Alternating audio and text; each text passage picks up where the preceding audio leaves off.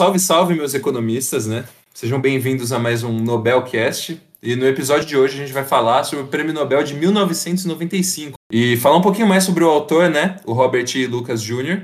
Eu sou o Ricardo e comigo nessa bela mesa nós temos ele. Vocês querem se apresentar? Começa eu então, Jonathan. Henrique. Eu sou o Luiz Henrique e vamos falar um pouquinho sobre esse economista aí.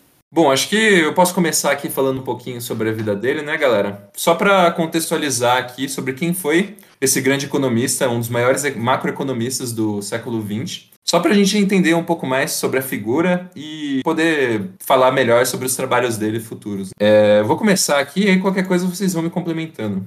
Bom, vamos lá. Robert Emerson Lucas Jr., né, o nome completo dele, é americano. Ele nasceu em 15 de setembro de 1937 na cidade de Yakima, nos Estados Unidos. Ele é o filho mais velho do Robert Emerson Lucas e da Jane Templeton Lucas. Cara, quando ele era criança, ele cresceu nos Estados Unidos marcado pelo final da Primeira Guerra e o começo da Segunda Guerra, né? Ele cresceu ali na época do governo Roosevelt e os pais dele eram muito fãs do New Deal, cara. Então, desde criança, acho que essas ideias dos pais dele moldaram a cabeça dele, assim, e a maneira de pensar. Porque ele conta que essa ideia de, de você ter uma pessoa que é o que eles chamam nos Estados Unidos de self-made man, né? Dessa pessoa que, que explora, que tem os seus direitos individuais, na capacidade do indivíduo, sabe? Acho que moldaram toda a construção acadêmica dele, todo o pensamento dele, né, ao longo desses anos. É, isso aí reflete muito também em quem ele se tornou enquanto economista, né? Se a gente pensar que ele é um um dos, dos nomes aí da, economia é, da Universidade de Chicago, né? Que é uma escola muito voltada para esse mesmo ideal aí de, de princípios mais liberais e tudo mais. O sonho americano, né? Com certeza. Será que essa questão dele ter vivido nesse período aí que estava rolando o New Deal já não despertou um certo interesse nessa questão de economia para ele, assim? Nossa, com certeza. Apesar disso, ele não foi fazer graduação em, em economia, né? Que é como o Luiz vai falar, que ele foi fazer história. Né? Isso. Na real, ele queria fazer engenharia inicialmente. Na verdade, não é que ele queria, né? O seio familiar dele era mais voltado para essa ideia de, de engenharia. Ele já tinha uma aptidão nata com, com os números ali, com a matemática. E aí, e aí com, com todo o histórico familiar ali, de já, de já estudar na, no mesmo colégio dos pais, e aí os pais tinham a ideia de que ele fosse para a mesma universidade. Porém, ele teve uma outra ideia, né, que era estudar história, e os pais dele falaram: ok, pode ir, desde que você consiga uma bolsa. Ele tentou ir no MIT primeiro, não é? Isso, ele tentou MIT, aí não, não vindo a bolsa do MIT, aí ele falou: acabou a engenharia para mim. E aí surgiu a, a história dentro da, da sua vida acadêmica, onde ele cursou história, foi fazer a pós-graduação em Berkeley. Uhum. E aí entrou a, a história econômica na vida dele, que foi aí que ele teve um, por assim dizer, um turnaround ali na, na uma virada de chave e conheceu a economia que ele veio estudar mais a fundo depois. Exato. E aí, com isso, ele fez, ele conseguiu um PhD, né, em economia na Universidade de Chicago, se eu não me engano, em 1964 por aí. Logo depois ele se tornou professor, né? Ele foi professor na Carnegie Mellon University, se eu não me engano, entre 1963 até começo dos anos 70, assim. E essa Carnegie Mellon University, para quem não sabe, quem não está muito familiarizado, é a universidade que formou ninguém menos que John Nash, né, para os apaixonados aí de teoria dos jogos. Então, pô, uma universidade de peso. É legal destacar também os professores que ele teve na graduação, né? O Newton e o, e o Paul Samuelson, né? Influenciaram ele na, no neoclássico, né? Uhum. Falando do Milton ainda, a questão das expectativas racionais é outra coisa que acho que é, sabe, fundamental ali na, na teoria dele, né? Porque é um ponto de virada mesmo na, na, na, teoria econômica, né? Porque antes eh, você tinha as expectativas estáticas e as adaptativas. Né? Com, aí com as expectativas racionais, não só ele, mas o Robert Barro, o Edward Prescott, Thomas Sires, que foram também prêmio Nobel, você tem uma mudança. As expectativas vêm com uma maior variedade de, dos possíveis efeitos pelas mudanças da demanda agregada, né? Então ele tem bastante importância na questão das expectativas racionais. Sim, com certeza. Trazer uma abordagem mais microfundamentada, né, para a macroeconomia. Acho que é o, o ponto principal, assim, né, que a gente pode é, trazer das contribuições dele, né? É, foi chamada a crítica de Lucas, né?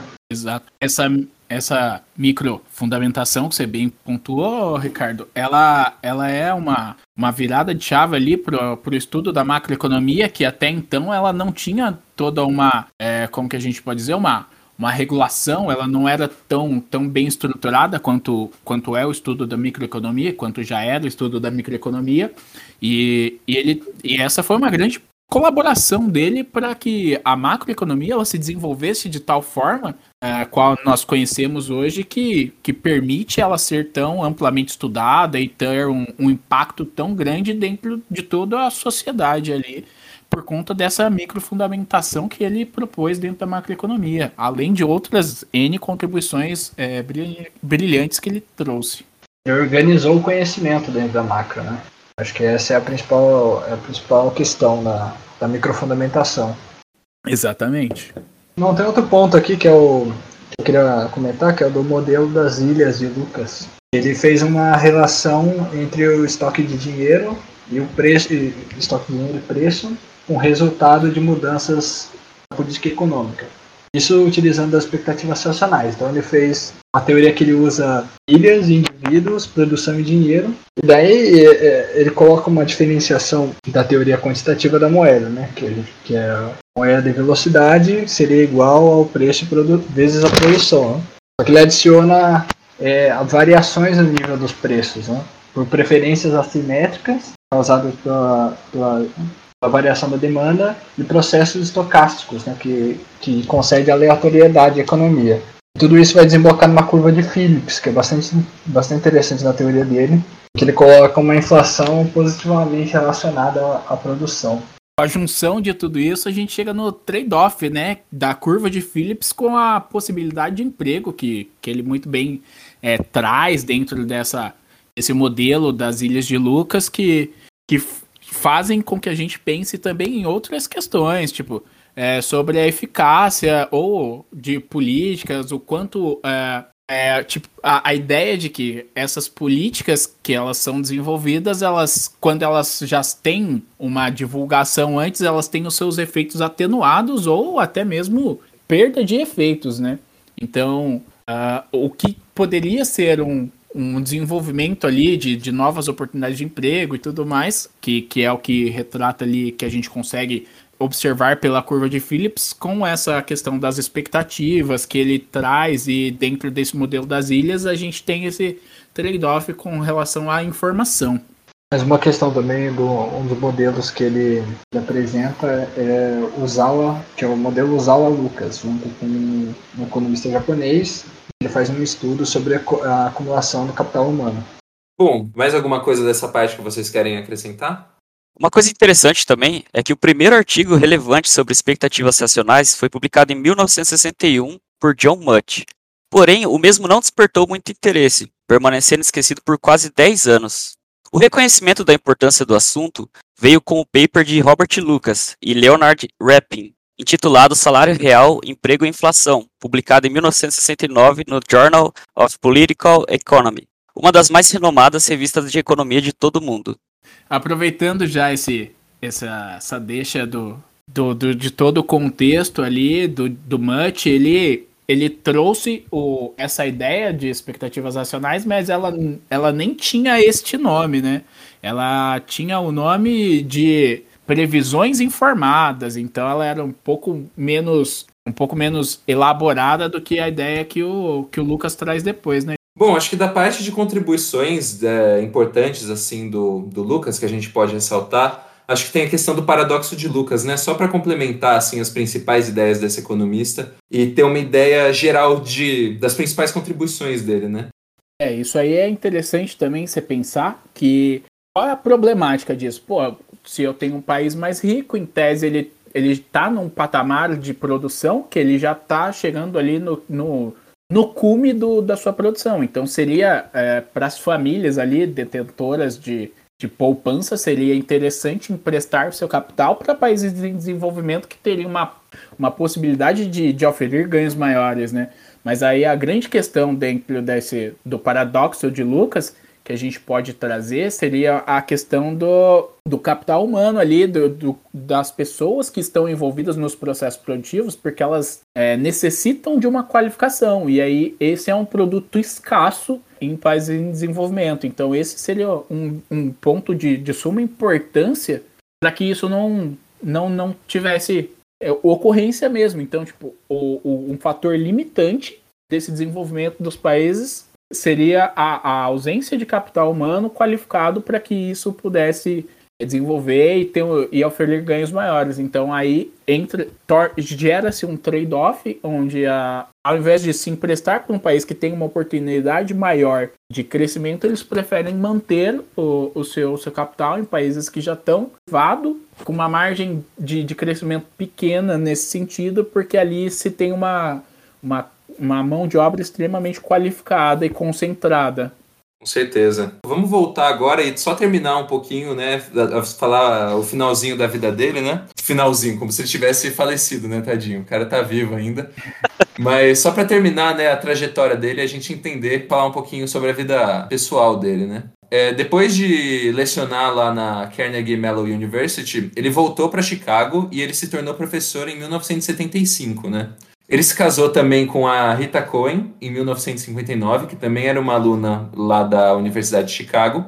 E juntos eles tiveram dois filhos, né? O Stephen, que se tornou banqueiro, se eu não me engano, e o Joseph, que, se eu não me engano, estudou história, enfim, seguiu a vida para a parte mais acadêmica. Mas, bom, o casal acabou se separando em, em 1982 e em 1988 eles assinaram um divórcio, né? E agora é o babado se prepara que esse aqui é pesado. É, eles se separaram em 1988, né? E aí diz a lenda que no contrato de divórcio que os dois assinaram, estava dito que, que, se o Lucas ganhasse o prêmio Nobel nos próximos sete anos, né, a partir da assinatura do divórcio, que a mulher dele, a Rita, teria direito a metade do valor do prêmio. E, e não me diz se ele não ganhou o prêmio em 1995, exatos sete anos após o divórcio dele.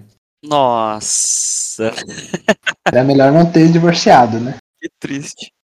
Então, pensando nisso, vamos, vamos, vamos trazer um ponto aqui. Ele, ele é pai de um banqueiro, ele tem que dividir um prêmio de Nobel no último ano que ele ganha. E se a gente pensar, ele foi um dos poucos economistas que ali, é, na crise do subprime, em 2008, que foram contra a, a, a, o socorrer aos bancos. Será que ele tinha um pequeno é, ranço ali do, do filho banqueiro por conta do... Nossa Aí levantou polêmica. É caso, caso de família. Caraca, nossa, agora você foi longe. Você tá, tá demais hoje.